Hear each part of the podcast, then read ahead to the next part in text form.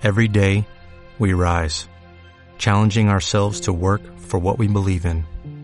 At U.S. Border Patrol, protecting our borders is more than a job, it's a calling. Agents answer the call, working together to keep our country and communities safe. If you are ready for a new mission, join U.S. Border Patrol and go beyond. Learn more at cbp.gov/careers.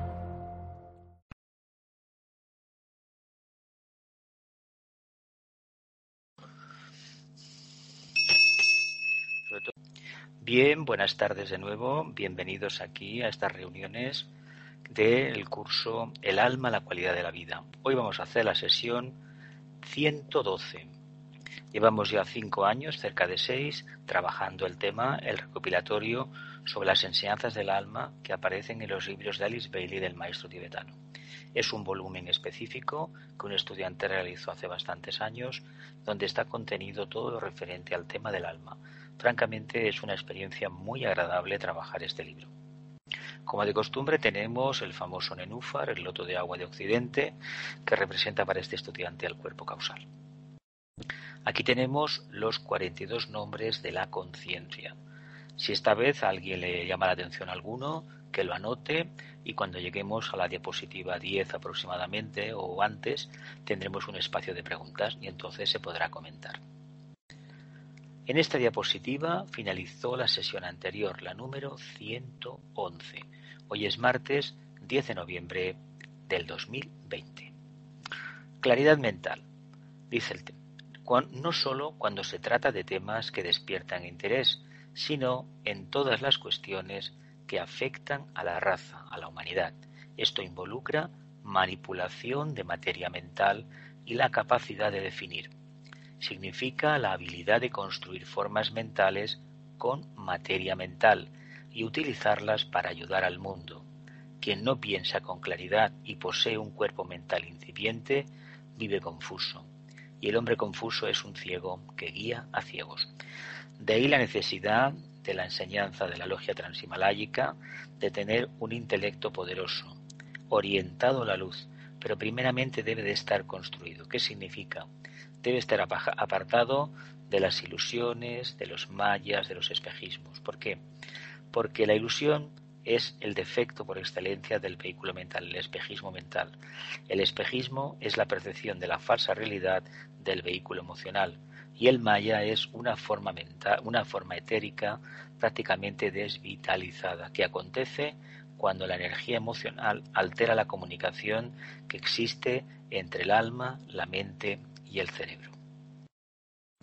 Significa habilidad de construir formas mentales con materia mental, facilidad de visualizar, de construir formas mentales con materia mental. Solamente la meditación, la práctica del estudio, de la concentración continua, nos va a posibilitar visualizar. No tengamos miedo para visualizar. Es el único camino que nos va a permitir abrirnos y construir el antacarana, el, el canal de comunicación con la conciencia. De lo contrario, ese camino no se va a hacer y solamente se hace pensando. Si tenemos alguna dificultad, simplemente analicemos lo que tenemos alrededor. Cuando veamos un objeto no veamos una caja, veamos cómo está construido. Repitamos esa imagen mentalmente paso por paso poco a poco estaremos en condiciones de tener una mayor concentración y una mayor capacidad de construir formas mentales.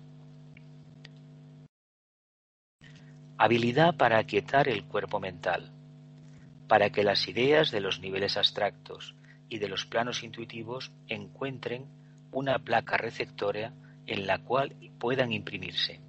Esta idea se ha explicado ya en libros de concentración y meditación, y no es necesario, dice el tibetano, que la elucide siendo ello el resultado de paciente práctica durante muchos años. Hay que decir que uno no va a aprender a concentrarse el primer día. Ahora bien, pues si recordamos para qué sirvió el tema de la enseñanza arreglada que recibimos en su momento, pues porque ya la mayoría tenemos ciertos años y podemos ver con perspectiva para qué sirvieron aquellos trabajos manuales, aquellos cuadernos que utilizamos de caligrafía, para qué sirvieron aquellos cuadernos de dibujo que íbamos coloreando, unos dibujos que ya estaban marcados, básicamente para desarrollar la concentración. Y poco a poco nos dimos cuenta sobre todo en la juventud y ya en el comienzo de la, de la edad adulta, nos dimos cuenta que una mente que se concentra continuamente, está siempre concentrada, no es lo mismo que otra que no tiene esta característica. No se cometen tantos errores y al no cometer tantos errores, el vehículo etérico, el pránico y el vehículo físico por extensión no se desvitalizan.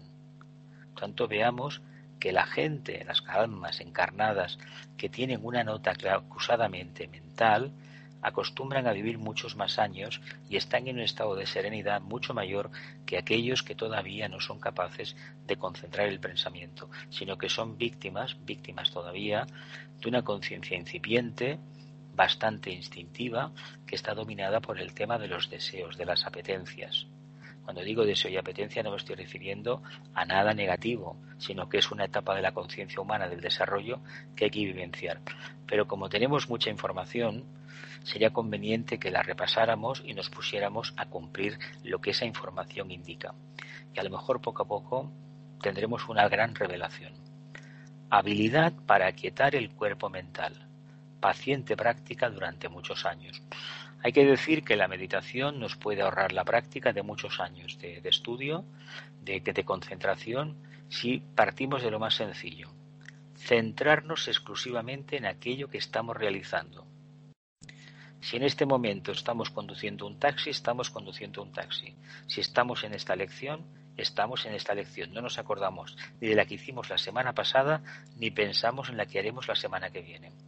Esto que parece tan sencillo en la parte, en la práctica, se demuestra ya con bastante experiencia que no es así. Por lo tanto, el problema no es ni de los demás, ni del sistema educativo, ni nada. Es de uno mismo que no se concentra lo suficiente en aquello que está realizando.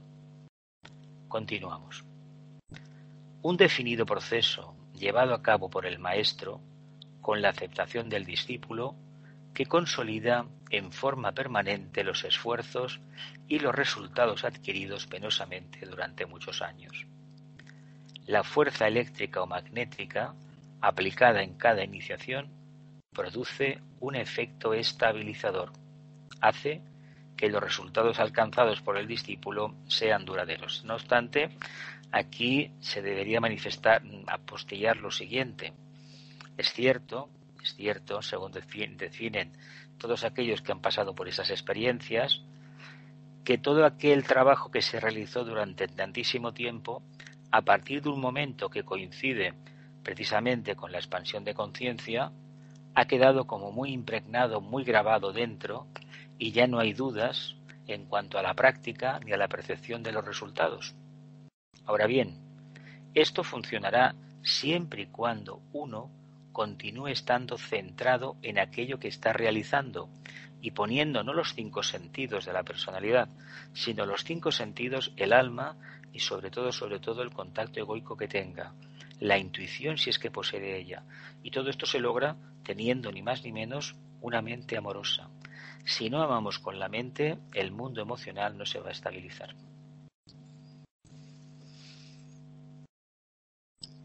Así como el alfarero moldea y da forma a la arcilla y luego le aplica el fuego que la solidifica, así el aspirante moldea, da forma a su carácter y construye preparándose para el fuego solidificador.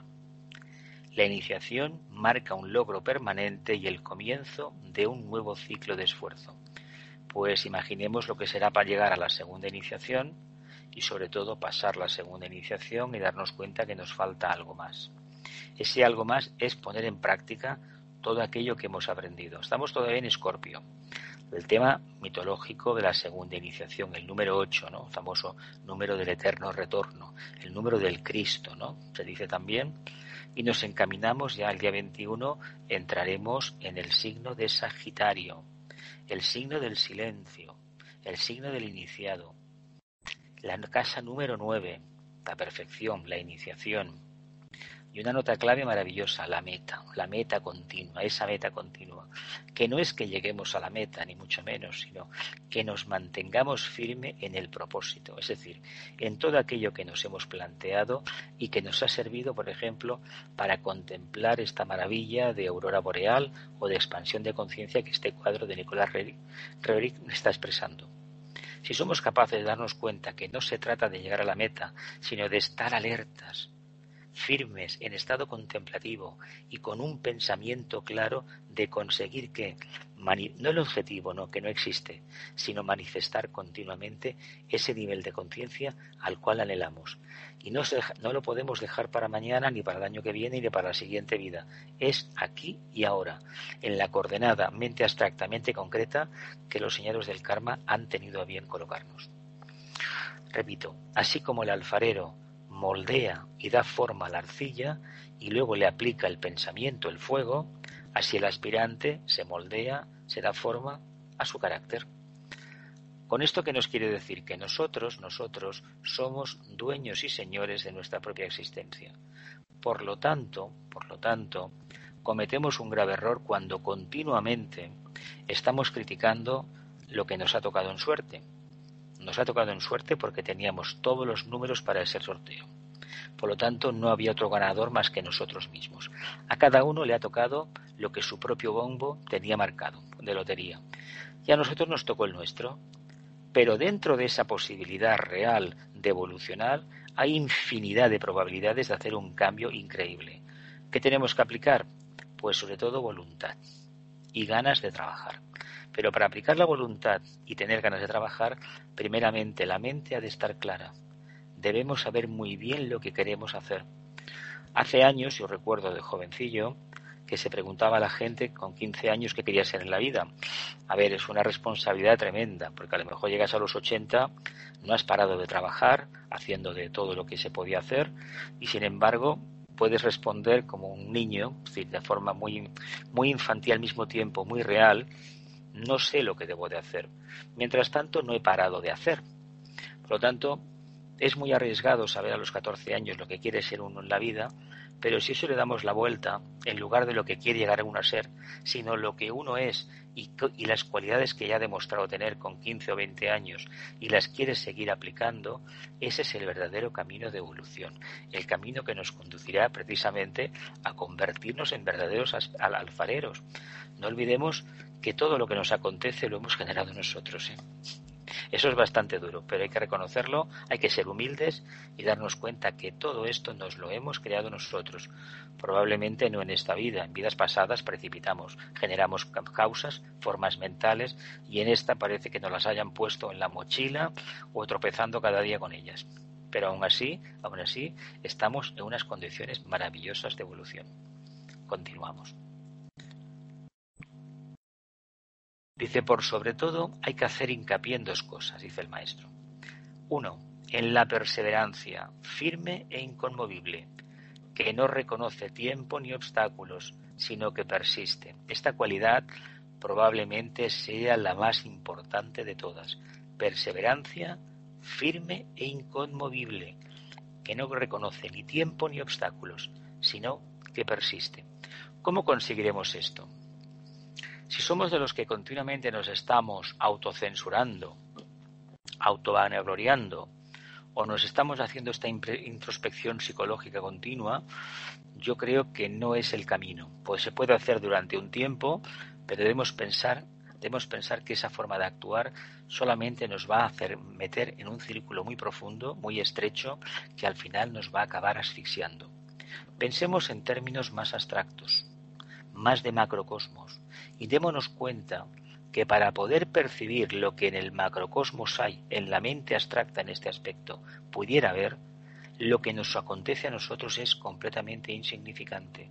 Y en la medida que nos olvidemos de todo aquello que nos acontece, precisamente lo superior, que es la cualidad de la perseverancia, la firmeza inconmovible, que no reconoce ni tiempo ni obstáculos, serán entonces para nosotros una realidad diaria de conciencia, no algo que aparece de vez en cuando, Tener la voluntad personal es uno de los requisitos para establecer cualquier trabajo en la vida.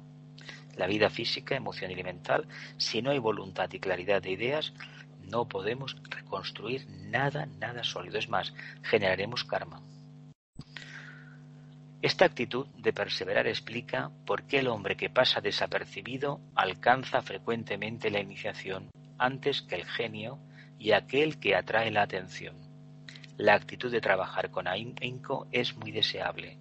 La actitud de trabajar con ahínco es muy deseable. Esto es aplicable los famosos test de, inteligencia que se popularizaron en Estados Unidos después de la Segunda Guerra Mundial para escoger al personal. Hubo una época, imagino que lo sabéis, que se puntuaba muy alto todos aquellos que tuvieran un currículum muy grande, muchos estudios, etcétera, etcétera.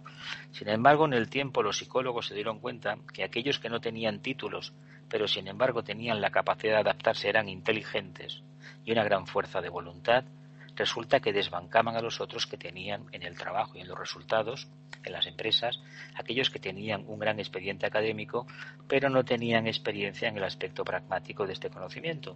Por lo tanto, ¿queremos tener perseverancia? Hay una condición sine qua non, nos debemos de conocer bien. Debemos tener nuestra vida perfectamente organizada. No puede haber ningún pozo ciego en nuestra vida, en nuestra conciencia, ningún resquicio ni una puerta mal cerrada, una ventana mal encajada. ¿Por qué? Porque por ahí entrará todo aquello que ponga en duda y acabe derribando esa perseverancia que decimos tener o que anhelamos tener. Primer requisito, conocernos. Si estamos en el camino de la iluminación, el camino del discipulado, no pueden haber aspectos oscuros. Que los demás no, no, nos conozcan a fondo su problema, pero tenemos la obligación nosotros de conocernos perfectamente y cuanto más mejor, pero no perder el tiempo investigando. ¿eh? Sino meditar, centrarnos en lo más elevado y poco a poco veremos cómo la luz superior, la luz del alma, la luz de la mente abstracta, acabará marcando algo claro. Este trocito de aquí necesita ser ventilado. Verdad que todos nos conocemos, ¿no? El hombre que pasa desapercibido alcanza frecuentemente la iniciación antes que el genio y que aquel que atrae la atención. ¿Deberemos pasar desapercibidos en la vida? Los genios son raros, ¿eh? son muy extraños que aparezcan. Y cuando aparece un genio, lo pone todo en solfa. A veces son súper inteligentes y otras veces le llamamos genio a algunos seres que tienen ciertas patologías que la medicina ya ha catalogado hace ya bastantes años. Pero hay que decir una cosa, a los genios hay que juzgarlos no por lo que dicen, por lo que hacen, ¿eh? por lo que hacen y sobre todo por la profundidad de su pensamiento y de su acción. Porque generalmente, cuando están orientados a la luz, dicen, exponen algo y lo hacen con una grandísima sabiduría. Que luego sean un desastre en su vida diaria, eso es otro tema. En el proceso alcanzado, sin hacer, progreso alcanzado sin hacer un autoanálisis. Segundo, no se analicen demasiado para ver si progresan. En esto se pierde un tiempo precioso. Yo personalmente os digo una cosa. Cuando uno está muy atento en el día a día, sabe cuando se está equivocando y cuando cree que está acertando. Ahora bien, no se me ocurre para nada ni ponerme, darme un latigazo por las noches antes de dormir, de castigo, y menos aún ponerme una medalla cuando creo que he acertado y cuando después he comprobado que he acertado. Con divinamente indiferente. Pero esto de la sanción, o las disciplinas que se aplican en algunos grupos, esto de azotarse la espalda y todas estas historias, bueno, eso está ahí, quien quiera hacer que lo haga, pero no es necesario en absoluto. Olviden su propio adelanto al aplicar las reglas y al ayudar a los demás. Olviden su propio adelanto al, al aplicar las reglas y ayudar a los demás. Haciendo esto vendrá súbitamente la iluminación y comprenderán que llegaron al punto en el cual el hierofante reclamará ante él vuestra presencia para suministrar la iniciación.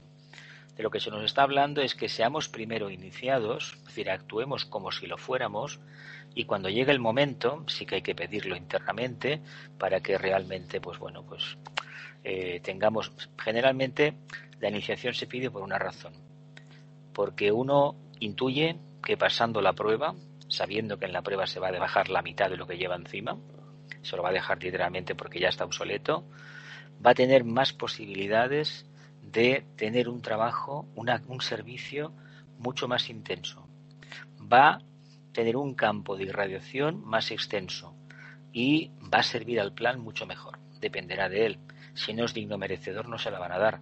Las pruebas vendrán. Si es inteligente, las posará. Y si no, pues vendrá una oportunidad o no vendrá ninguna más en esta encarnación.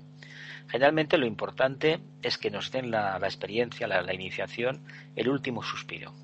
Cuando ya hayamos hecho todo lo que nos tocaba hacer en la vida. Porque si es así, va a ser un, corolario muy hermoso a una encarnación. Y si no, no nos debemos de preocupar. Lo importante es que actuemos como si fuéramos iniciados, aunque todavía no nos hayan dado la iniciación. Que por otro lado, como ya sabéis, me lo habréis escuchado muchas veces, no le importa absolutamente a nadie. Al maestro y al propio interesado. El maestro no va a hablar del tema. Y el propio interesado, pues bueno, puede dar unos cuantos indicios, se pueden decir algunas cosas, pero evidentemente no se dice ni el 1% de lo que se puede internamente. Continuamos. 2. Por el trabajo incesante, punto continuación, y el intento, intenso esfuerzo para ajustarse a la ley y amar a todos, se ha acumulado en vuestros cuerpos el material que hará posible que permanezcan ante su presencia, ante el iniciador 1 Pidemos que si es la segunda iniciación, por ejemplo, el que la va a donar va a ser el propio Bodhisattva. Entonces, si no tenemos un mínimo de energía de segundo rayo, no podremos soportar la energía de este ser, porque es precisamente el que nos va a iniciar, el que nos va a abrir la puerta y nos va a pedir un juramento, una promesa, delante de la logia reunida. Se espera, se espera, pues se espera, no, a ver, no creo que haya errores, pero bueno, nunca se sabe esto, desde el punto de vista humano, de que en ese momento no vamos a desfallecer básicamente porque llevamos detrás de esa experiencia muchas y muchas vidas. Cuando nos toque la tercera, pasar al tema de la transfiguración, pues entonces vamos a tener la opción, la opción ni más ni menos, de poder eh, aceptar aceptar la presencia durante una décima de segundo precisamente del propio Sanat Kumara, que simbólicamente nos va a dar un brazo, nos va a abrazar, que significa que va a establecer un vínculo con Él. Vamos a establecer un vínculo con Él.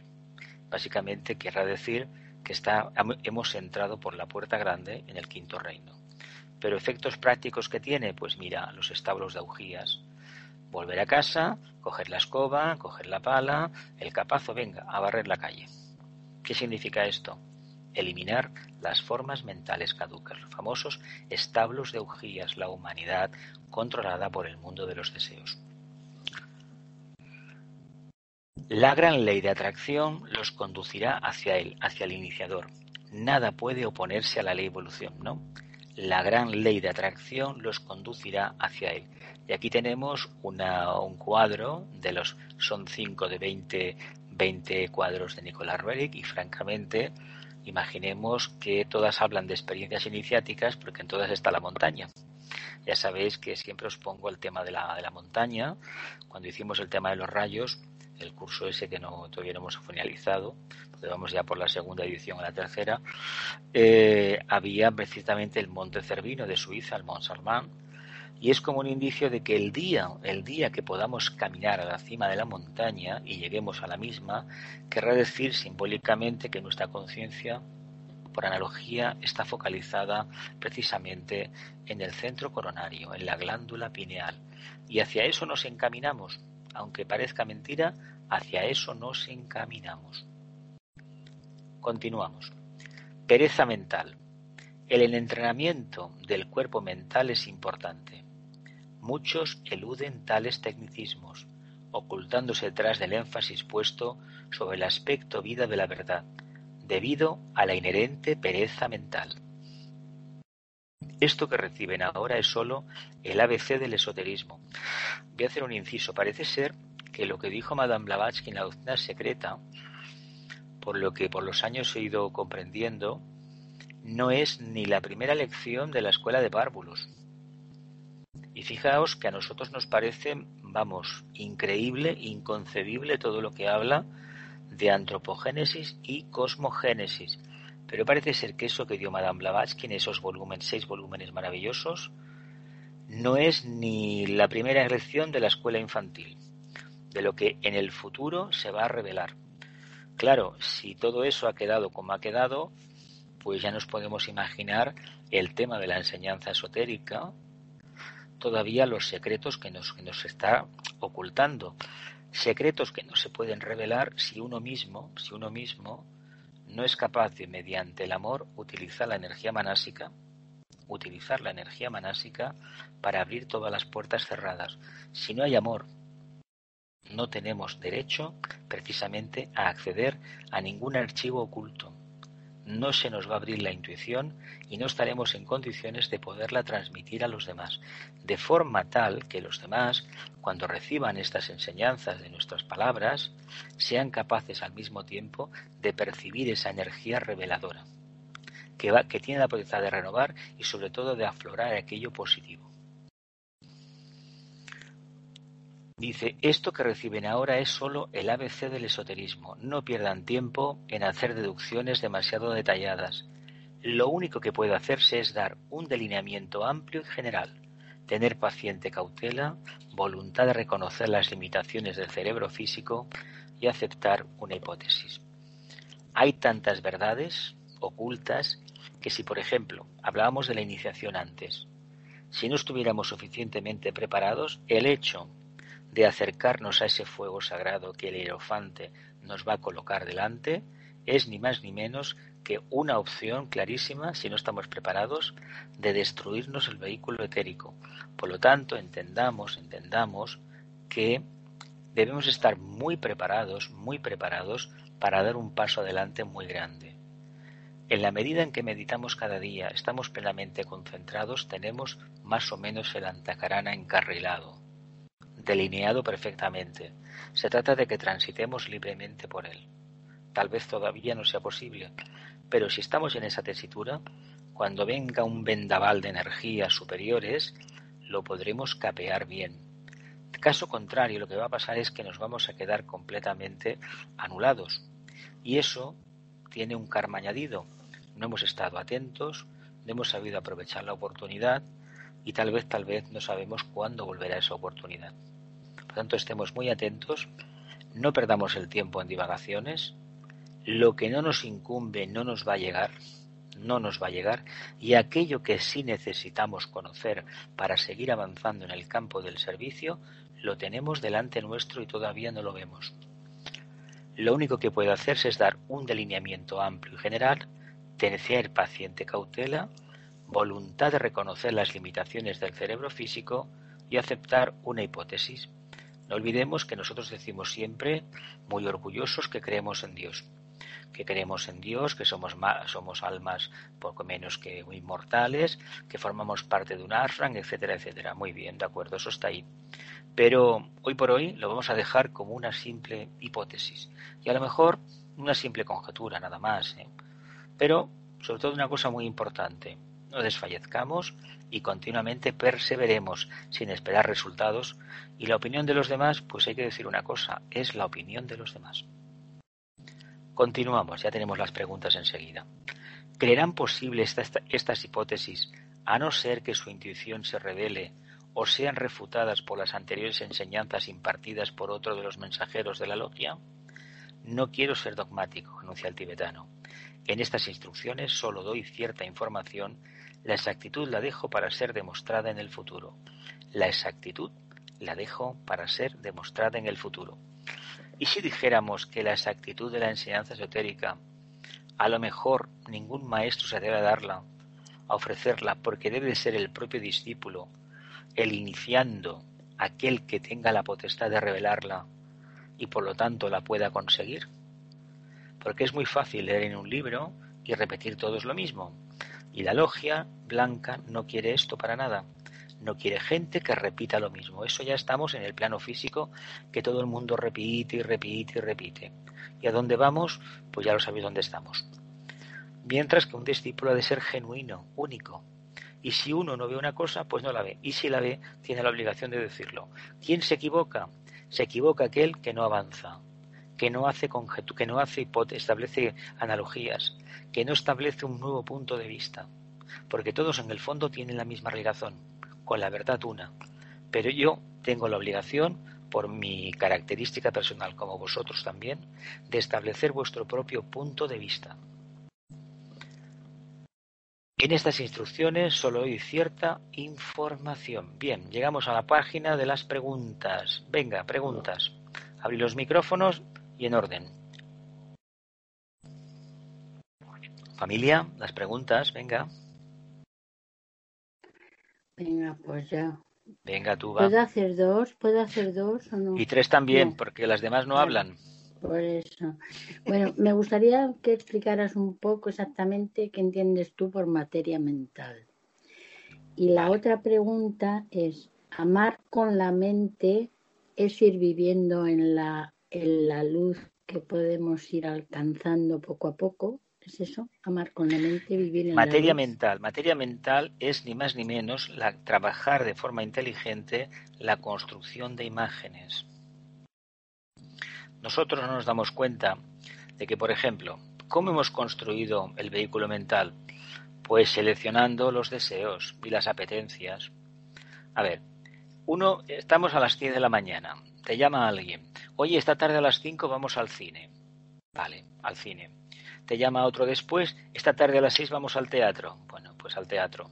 Y así, ¿y a dónde vamos al final? A ninguna parte. ¿Me explico? Si realmente tuviéramos el vehículo mental medianamente formado, el mundo emocional estaría ya mínimamente controlado. No quiere decir que nuestra reacción visceral haya desaparecido. ¿eh? Eso es otro tema.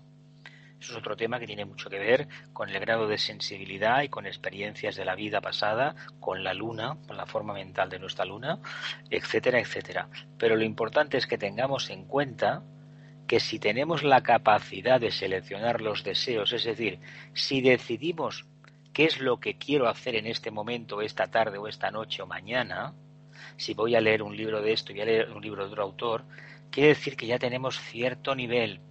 Es decir, no es, el tema de la fluidez, como se dice tanto, no. Para fluir hay que tener una, elevación de conciencia considerable. ¿eh?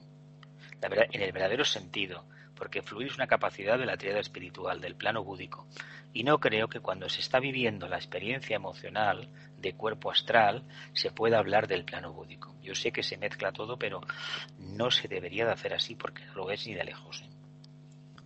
Entonces, en la medida en que hay un control en la creación de formas mentales, hay un control del pensamiento, hay un trabajo científico y cuando hay que pensar en algo porque tenemos que resolver una cuestión, es el momento idóneo de hacerlo. ¿Para qué nos enseñaron en las, matemáticas, la física? ¿Para qué nos enseñaron la historia, la filosofía y todas todo lo que aprendimos en la escuela, en el bachillerato, en los planes antiguos? Precisamente para pensar. Pero ojo, pensar en la siguiente tesitura, mi relación con el medio, con los otros, y la manera en que yo, yo, enriquezco la existencia de los demás. ¿Cómo? Aportando pensamientos. ¿Qué pensamientos puedo aportar o qué formas mentales puedo aportar para que realmente yo sea útil al grupo? Obviamente no voy a ni a maldecir, ni a murmurar, ni a criticar. En el sentido no verbal, como la gente entiende, no sino mental. A mí me hace mucha gracia que gente que es muy emocional, y de esto hemos conocido y los tenemos en los grupos todavía, bastantes en muchísimos grupos, se quejan mucho de ciertas opiniones, sobre todo de, por el tema de política, y en el fondo, cuando se habla de los temas de política, se demuestra que se tiene, tiene un interés por la humanidad o por la sociedad mucho más, más profundo que no aquellos que solamente hablan de idealismos en el sentido de que Dios proveerá, de que Cristo vendrá. Bueno, me parece muy bien, pero ese camino de Cristo lo tenemos que construir nosotros. El tema de la política es un tema complejo, levanta muchísimas, muchísimas ampollas, pero las levanta porque uno lo vivencia desde el plexo solar. Cuando se habla de manera impersonal, que es como debe hablar un discípulo, evidentemente este tema no genera ese tipo de reacciones. Es uno que se siente ofendido más que nada porque ese tema no lo quiere tocar porque tiene miedo. Entonces, ¿cómo solucionamos esto? Esas personas tan hipersensibles han de comenzar por aprender a amar un poco más. ¿De qué manera? Con la mente. Pero claro, si son profundamente emocionales, ¿cómo lo van a conseguir? Con un esfuerzo titánico. ¿Cómo ama la gente en la humanidad? De cintura para abajo. Plexo solar, plexo sacro y plexo básico. Bueno, pues ese tipo de amor ya sabemos que construye formas físicas. Costumbre, pero los órganos de la generación están ahí, faltaría más. Ahí están las gónadas, ya sabemos lo que cómo funciona esto. Pero se trata de transferir la polaridad esa al centro laríngeo, la del sacro. Y si no amamos, no podemos construir formas mentales que sean aprovechadas por los demás. ¿Más preguntas, Gloria? ¿Encarna? ¿Alguna pregunta más?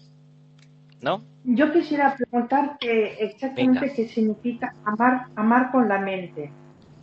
Pues mira, eh, lo que he ido comentando, crear formas mentales que beneficien a la mayoría. No ponderar nunca lo negativo. Ahora bien, tener la capacidad fría de analizar cuando se reflexiona y se tiene una mente mínimamente formada, ya sabéis que el pensamiento es frío, es aséptico. Es como un bisturí que corta. ¿Por qué no nos desenganchamos habitualmente cuando tenemos un análisis así? Porque somos emocionales. Si fuésemos mentales, cuando una solución no una situación no funciona, lo mejor es decirle a la persona que no, esto, oye, mira, hay esto, esto, esto, este grupo funciona así, si tú no lo quieres ver, una de dos o hacemos un pensamiento, reflexiona. Yo he tenido que irme de algunos grupos porque aquella gente no cambiaba y otros se nos han ido. Sin embargo, no hemos acentuado las cualidades negativas que creíamos que tenían. Generalmente la gente habla mucho de empatía. Pero la empatía, ojo, si no es real es pura hipocresía. Y de esto ya tenemos mucho. Y además, en estos tiempos que se hace todo telemático, la gente tiene empatía con compañeros que están a miles de kilómetros. Si el destino te los pusiera al lado, ya veríamos si esta empatía funcionaba. ¿eh? Y además esto lo hemos visto en las reuniones presenciales, en las reuniones de aquí que hemos hecho aquí en Cataluña, en los retiros, las que hacemos en España y las internacionales igual. A ver, eh, estos somos humanos y aprendemos del contacto con los demás. Y la primera regla es la buena voluntad, que es amor en manifestación, en acción. Si esa capacidad no la tenemos a nivel manásico, no somos mentalmente ofensivos o tenemos una crítica muy, muy, muy dura, no le reconocemos cualidades a los demás, sino que los anulamos con nuestro pensamiento, no estamos construyendo formas mentales. No olvidemos una cosa. En el tema esotérico hay una técnica que es la indiferencia. Pero si esta técnica, para que funcione, es ser divina indiferencia, indiferencia con amor, Indiferencia significa que lo que le acontece a la personalidad me da igual. No me importa. Es de la personalidad. Ojalá nos diéramos cuenta, por ejemplo, los que la gente que sabe un poquito de astrología sabe muy bien que debe morderse la lengua. ¿Por qué? Pues por una razón muy sencilla, por la misma que aquella gente que tiene cualidades de evidencia, de clarividencia. ¿Por qué? Porque lo que tiene delante puede ser un prototipo claro de un signo del zodiaco determinado. Ahora estamos en el tema de Escorpio. Bueno, ya sabemos cómo son los Escorpios, no me imagino. Pero eso no lo vamos a ponderar en un sentido ni en otro. Los Sagitarios son de esta manera, los Capricornios son de la otra, los Acuarianos somos de otra manera, y así sucesivamente. Pero en el fondo, ¿qué quiere decir? Que la variedad, la variedad, cuando se acepta, es ni más ni menos una demostración de amor. Aquellos que rigen todo lo creado, lo analizan bajo el color de su prisma personal, que es teñido por su propio karma, pues evidentemente están cometiendo un pecado de separatividad muy grande, pecado que hemos cometido todos, ¿eh? todos. Pero llegado a cierto punto hay que decir, caramba, esto no funciona, hay que cambiar. No sé si te he correspondido. ¿Alguna pregunta más? Sí, sí, me has, aclarado. Gloria, ¿alguna pregunta? Venga. Sí. hola. Que. Mm, a ver, venga, va. El ahí, venga, venga, va. Vale. vale. Amar con la mente.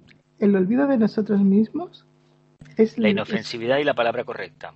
Sí, para, para amar con la mente hay que pensar con el corazón. Hay que pensar con el corazón. Claro. ¿Qué, quiere decir pensar con el corazón? Hay que ser intuitivos. A ver. Hay que, hay que reconocer a los demás como almas y no como personalidades. Es que, a ver, el gran, el gran problema que hay en la humanidad por ese planeta Tierra tiene tanta energía neptuniana, los ángeles de neptunianos crearon estos océanos tan maravillosos, que en el fondo es ni más ni menos una reflexión, una, simetría en cierto mundo, una analogía, en este caso mejor, de lo que es el vehículo emocional del logos planetario. Claro, su gran hermano, el, regente planetario, el físico, el que hizo el, que hizo el plano físico, el, bueno, el planeta Tierra, este ser, que es de una evolución a la misma similar a la del logos planetario, está ni mucho se le llama el espíritu de la Tierra, le construyó un planeta. ¿De dónde saca el patrón? Del vehículo emocional. Por lo tanto, nosotros, por definición, y además esto lo demuestran las religiones organizadas, que todas sabéis que responden al sexto rayo, pero la religión con mayúsculas, esa que no tiene ideologías, responde al segundo rayo, porque es el camino del amor, ¿no? Del acercamiento a la, a la casa del Padre, a través de la energía de la, de la ligazón, de la, de la integración.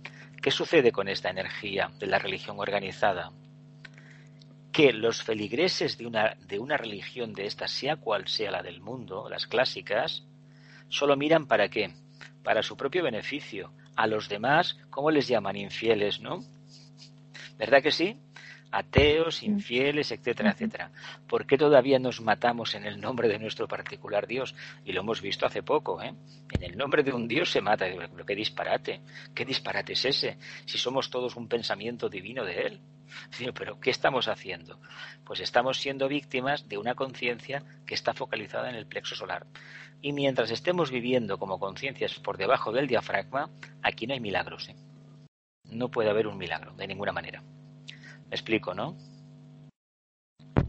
Sí, es que la, la mente concreta es separatista. Es, eh, Pero que, es que necesita ser separatista. Y además, no solo la mente concreta, los cinco sentidos que son el pilar de la, de la mente concreta. Lo que hace la mente es, vamos, tritura, clasifica, criba, analiza, pero la visión de síntesis te lo da la mente abstracta, el alma. ¿Por qué no alcanzamos esos puntos de genialidad, de síntesis? Síntesis que sea, que quede ya como sabiduría y se pueda aprovechar porque no salimos, no hemos levantado las alas todavía, no hemos salido de la crisálida, estamos dentro todavía, estamos rompiendo esquemas. Claro, para llegar a ese estado de conciencia, ¿por dónde? ¿Qué hay que hacer? Pues bueno, batallar mucho dentro de nuestro círculo infranqueable, ¿no? Hasta que la, la potencia de nuestras alas rompa, ¿verdad? Es el mito de, famoso del gusano de seda, ¿no? ¿Mm? ¿Alguna pregunta más y continuamos? ¿No? Venga. Pido simplemente, dice el tibetano, que tomen nota.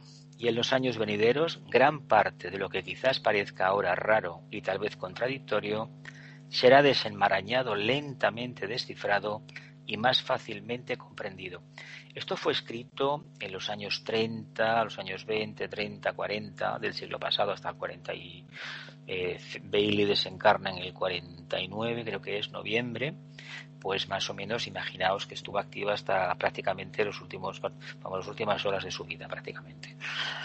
Pues imaginaos si el tiempo ha pasado. ¿Hemos tenido grandes descubrimientos? Seguramente que sí, pero muchos de ellos han pasado prácticamente desapercibidos. Si sabemos lo que pasó en la famosa crisis del siglo XX y podemos intuir lo que puede pasar en esta. Y cómo hemos aprendido, por lo menos para aquellas almas que están despiertas, que cuando los seres humanos establecen una base de relación que está regida por la buena voluntad, el mayor bien para el mayor número, la vida y la política internacional y la economía van por el camino correcto. Cuando hay intereses allí ocultos de supremacía de un país sobre otro, de un ser humano sobre otro o de una idea sobre otra, tenemos un conflicto. Y ya hemos visto que bueno, que en este siglo XX se generaron karmas al principio, en la Primera Guerra Mundial, que 100 años después en Palestina se está vivenciando otra vez todo lo que es cercano Oriente, Siria, Líbano, Irak, eh, esto, Kuwait, Irán. Ahí se están viendo los karmas de los países colonizadores y de lo que hicieron antes de darles la independencia. Es eso se está refiriendo. Dice poco conocimiento conduce a una gran confusión, a no ser que se deje a un lado para utilizarlo en el futuro, cuando los años de instrucción hayan aumentado el acervo, el interés. Pido simplemente que tomen nota, y en los años venideros gran parte de lo que quizás parezca ahora raro y tal vez contradictorio será desenmarañado, lentamente descifrado y más fácilmente comprendido. Bien, pues este estudiante, cuando empezó en este tema en los años 70, en el año 78, pues hay que decir que en aquel momento le pareció que lo entendía todo, que sabía de todo de qué iba, y luego no obstante, no obstante, no obstante, tuvo que reconocer que algunas cosas se le escaparon, y algunas cosas de hondo calado, ¿no? No sobre las preguntas clásicas de la reencarnación, etcétera, etcétera, sino algo que todavía no acababa de perfilar demasiado bien la presencia del reino angélico y cómo el reino angélico ayuda a construir esas formas a través de las cuales estos pensamientos, estas formas mentales que los humanos creamos, se van pues, simplemente se van manifestando. Eso era algo desconocido en aquel momento y con el tiempo, con el tiempo, fue una grandísima revelación. Continuamos, no olvidemos que aquí tenemos un torreón en ruinas, pero tenemos un torreón, ¿eh? La torre de marfil de quién? Del alquimista, ¿no? Dice el hombre puede captar mejor la idea, puede captar mejor la mente universal cuando ella se expresa mediante las denominadas mente concreta, mente abstracta e intuición. Mente concreta, mente abstracta e intuición o razón pura. El hombre puede captar mejor la mente universal cuando ella se expresa mediante las denominadas la mente concreta, la que todos conocemos, la mente abstracta es la mente de las ideas y e intuición, mente abstracta o intuición e intuición o razón pura. ¿Qué mente utilizamos nosotros, la, concreta o la abstracta? Yo apuntaría que es la concreta, ¿no? Porque estamos en una tesitura, por ejemplo, tenemos una experiencia muy grande a nivel mundial, para determinar qué es lo que estamos vivenciando. Si esto es una pandemia, es una pandemia, es un experimento, solamente sabemos que la gente muere y se nos dice que muere menos gente que en otros tipos de gripes del pasado, pero sí que es verdad que es la primera pandemia o pandemia que los canales de televisión tienen un marcador donde salen los contagiados cada día y los muertos. Y como se está yendo la gente que es pensionista que tiene ciertas edades, que está afectando especialmente a partir de los 70 años para arriba, dices, caray, aquí está pasando algo. Y los que ya tenemos ciertas edades pensamos, bueno, y yo que también soy pensionista, ¿cuándo me tocará a mí? Todavía no llega a los 70, pero quién sabe. Claro, todo eso genera mucha habladuría, mucho chismorreo y mucha energía negativa. Y esa energía negativa indica que estamos viviendo en esa mente concreta que es netamente kamamanásika, una mente de deseos, básicamente. Ojalá estuviéramos en la mente abstracta, ojalá fuéramos pura intuición, todavía no ha llegado. Es algo que debemos trabajarnos bastante. ¿Y sabéis por qué nos, debemos, nos lo debemos trabajar? Por amor al grupo, no a nosotros. Amor al grupo. La segunda iniciación y la tercera y la cuarta se reciben por amor al grupo no por amor al arte de uno mismo ni porque uno quiere ser esto o la otro, no, por el amor que hay al grupo. Acordaos, si queda alguna duda, el tema de el misterio, crucifixión y muerte del fundador del cristianismo. Es ni más ni menos un ejemplo claro de amor al grupo abstracto, llámesele familia humana, raza humana o humanidad simplemente, o cuarto reino de la naturaleza. ¿Tanto? Mente concreta, mente abstracta e intuición o razón pura. Continuamos. La mente concreta es la facultad de construir formas. Los pensamientos son cosas.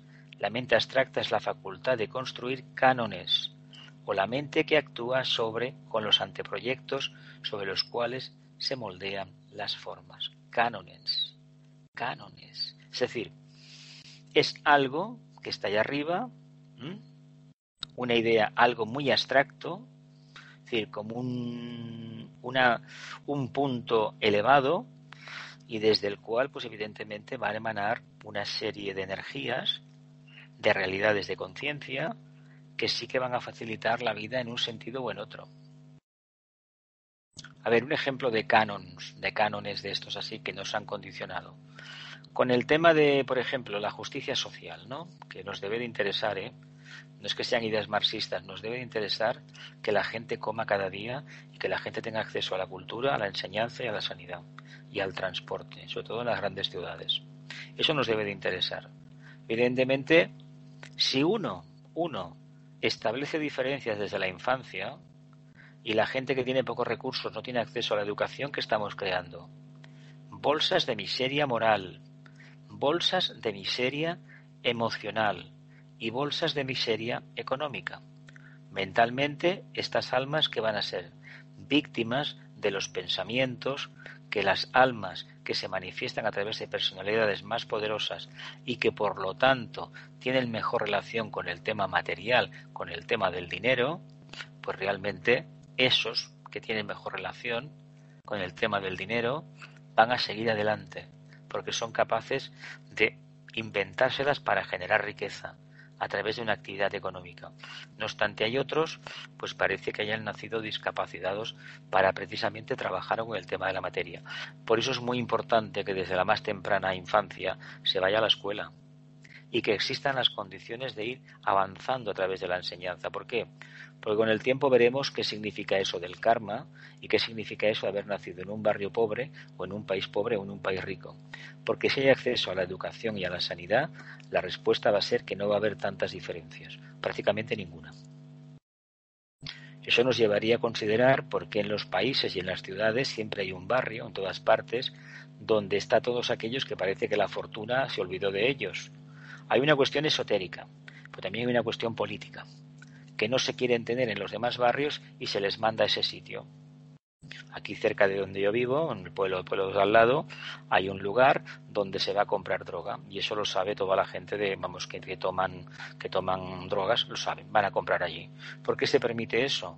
Pues una cuestión política, es mejor tenerlo focalizado en ese sitio, sabemos que está ahí y poco a poco los servicios sociales van controlando a los que consumen, no a los que trafican porque el que trafica es trapichea, pero los que están detrás, detrás de ese negocio que deja bastante, a eso no se les puede tocar. Ya sabéis el porqué. Mm, me explico, ¿no?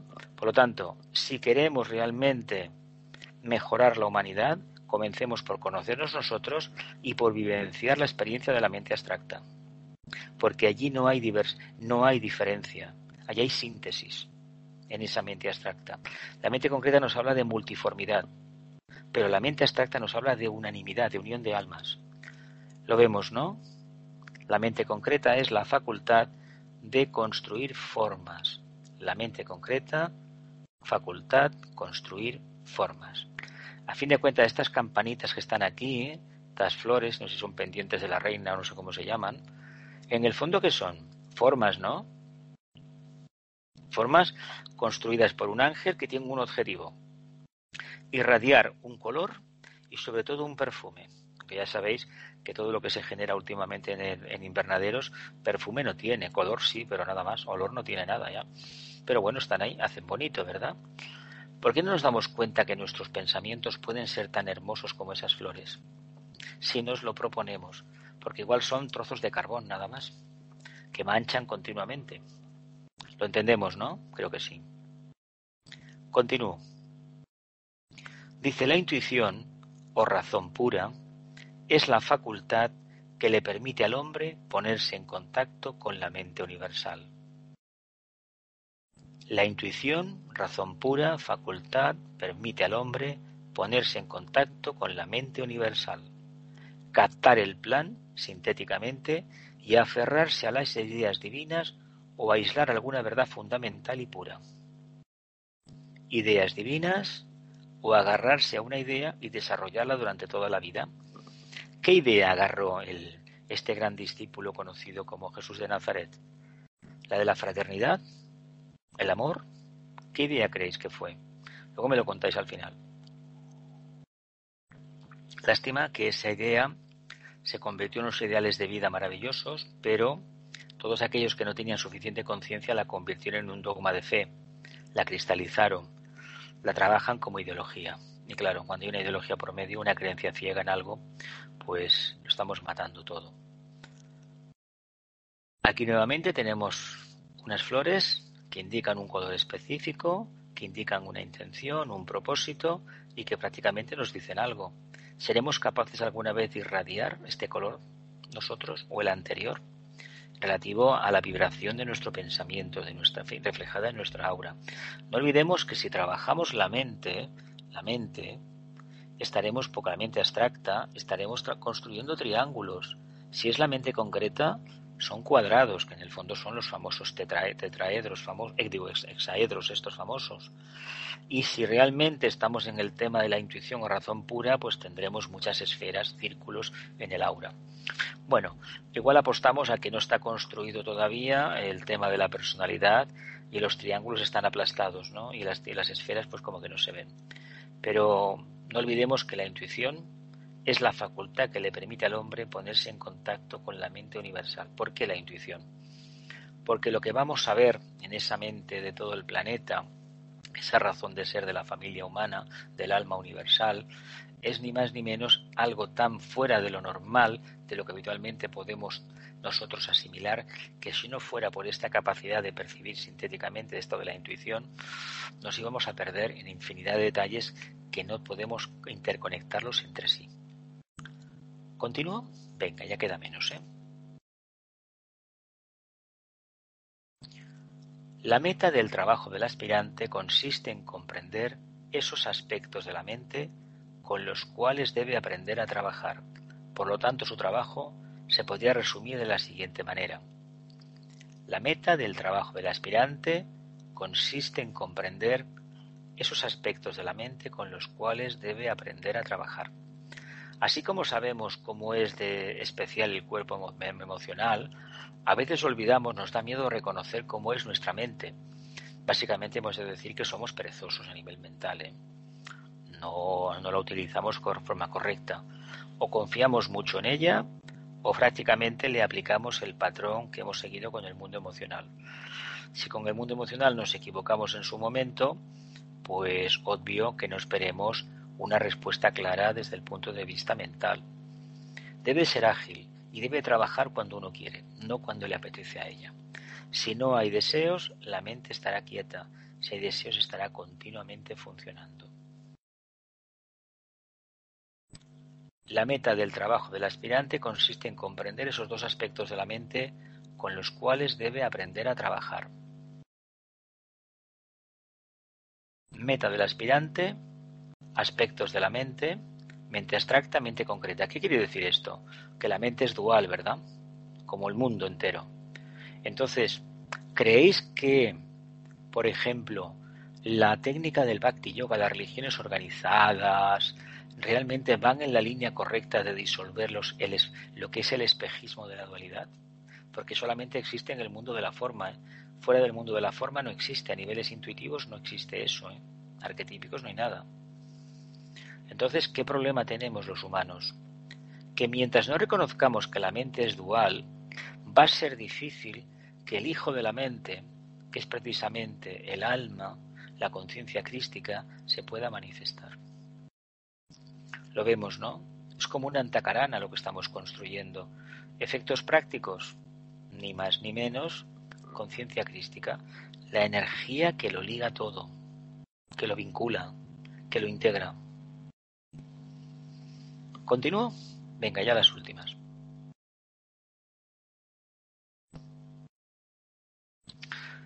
Uno, debe aprender a pensar, descubrir que posee un mecanismo llamado mente y también sus facultades y poderes. La mente es poderosa, ¿eh? Segundo, debe aprender a situarse detrás de sus procesos mentales y de su tendencia a construir formas y descubrir, descubrir construir y descubrir las ideas que subyacen en la forma mental divina, ideas que subyacen en la forma mental divina, el proceso mundial y así aprender a trabajar en colaboración con el plan. subordinando a estas ideas su propia construcción de formas mentales. Probablemente el día que tengamos un poquito de más luz nos daremos cuenta que aquello que hemos hecho, bueno, estaba bien para nosotros, pero lo que debemos hacer para a partir de ahora es olvidarnos de lo que hemos hecho, lo que hemos hecho y acercarnos a esa forma mental, a esa grandísima mente que se manifiesta, esa mente universal, esa gran forma mental. ¿Estamos en condiciones de acercarnos a esa idea, a ese, punto de devolución? Tal vez sea un poco pronto todavía, pero si no resolvemos el tema de la dualidad de forma satisfactoria, reconociéndola y no acentuando la separatividad, sino buscando la integración real, dándonos cuenta de que cada una cumple una función específica y nosotros debemos estar como conciencia situados en el centro, porque eso se espera de un discípulo, porque si un discípulo no es capaz de estar en el centro, es decir, entre el mundo superior abstracto y el mundo concreto, pues obviamente no va a ser un discípulo. ¿Por qué el guerrero de la luz lleva una vida tan dura? Y se dice es aquel que vence sin luchar. Bueno, él lucha de una manera diferente. Él ve, conoce e irradia al mismo tiempo, cosa que no es tan factible de realizar cuando uno es víctima del mundo de los sentidos y muy especialmente de la presentación que realiza el plexo solar. Continuamos, venga. Dice 2. Continuando, debe aprender a penetrar en el mundo de estas ideas divinas y estudiar el canon de las cosas de los cielos. El canon de las cosas de los cielos. Según la Biblia, Debe además empezar a trabajar con los anteproyectos, donde todo lo que existe está modelado y moldeado. Esto se convierte, entonces se convierte en estudiante del simbolismo y de idólatra se transforma en idealista divino. De devoto de formas mentales caducas, de ahí lo peor que hemos podido hacer, por ejemplo, en las religiones que tienen todavía imágenes, que son básicamente de las tres del libro, la cristiana, la católica en concreto es una de ellas, la variante católica del cristianismo, creen el uso de las imágenes, incluso dándole un carácter antropomorfo al, creador. El creador es tan grande que cualquier forma que lo podamos concebir es imperfecta para lo que es. Si es un planeta y no refleja realmente todo el potencial que tiene. No obstante, el planeta nos parece maravilloso, en primer lugar, porque es lo único que tenemos. ¿eh? Debe además empezar a trabajar con los anteproyectos, donde todo lo que existe está modelado y moldeado. Vicente nos diría que son figuras multigeométricas, y es verdad. Son unas figuras que se van precipitando y cuando vayan alcanzando cierto grado de ese canon, pues este planeta será ni más ni menos que sagrado. Pero ¿quién está haciendo el trabajo? ¿El logos que irradia continuamente o nosotros que vamos deshaciendo la maraña? ¿Para qué? Para que se pueda manifestar. Yo me apunto a que somos los humanos. Los humanos lo hemos liado bastante, construyendo de forma errónea y tenemos la obligación de deshacer el entuerto. Entonces se convierte en estudiante del simbolismo y de ser un adorador de formas mentales caducas se transforma en un idealista divino. ¿Qué significa un idealista divino? Pues ni más ni menos aquel, aquel que está trabajando a unos niveles de conciencia que tienen que poco que ver con la mente humana común. Trabaja para el mayor bien, para el plan de Dios. ¿Cómo lo hace? Irradiando. Allí donde se encuentre está irradiando por lo tanto, si está irradiando en la nota que se le ha enseñado a emitir, evidentemente está en contacto con quién? Con la jerarquía. Puede estar en contacto como iniciado con Shambhala. ¿Y qué significa eso? Que allá donde se encuentra, allá donde se encuentre él, se encuentra la energía de Shambhala, a disposición de los demás. Empleo, dice el, tibetano, estas palabras en su verdadero sentido y significado a que nos gustaría ser idealistas divinos, ¿verdad que sí? Y aquí tenemos tres florecitas maravillosas, pueden ser una tríada. Fijaos el trabajo que nos queda para irradiar como estas flores, ¿eh? Desde ese idealismo desarrollado debe progresar aún más profundamente hasta penetrar en el reino de la intuición pura. Entonces puede extraer la verdad de su fuente, penetra en la mente de Dios mismo, además de idealizar intuye. Es sensible a las ideas divinas, las cuales fertilizan su mente. Más tarde las denomina intuiciones, y a medida que las desarrolla, ideas o ideales, basa sobre ellas todo su trabajo y la dirección de sus asuntos. Es decir, no hay otra razón de existir en su vida, ¿no? Otro objetivo no existe, ¿verdad? ¿Nos quedamos en esta? ¿Tenéis alguna última pregunta? ¿No? ¿No? Pues que la luz, el amor y el poder restablezcan el plan de Dios en la tierra. Que así sea y cumplamos con nuestra parte.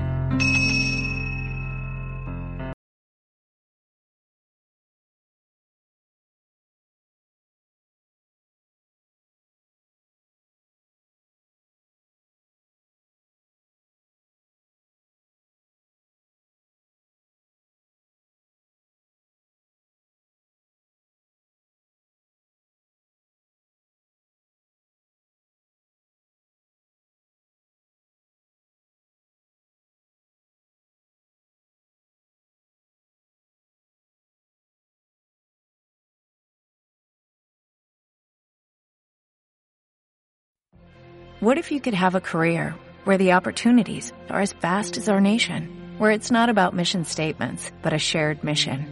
At U.S. Customs and Border Protection, we go beyond to protect more than borders, from ship to shore, air to ground, cities to local communities. CBP agents and officers are keeping people safe. Join U.S. Customs and Border Protection and go beyond for something far greater than yourself. Learn more at cbp.gov/careers.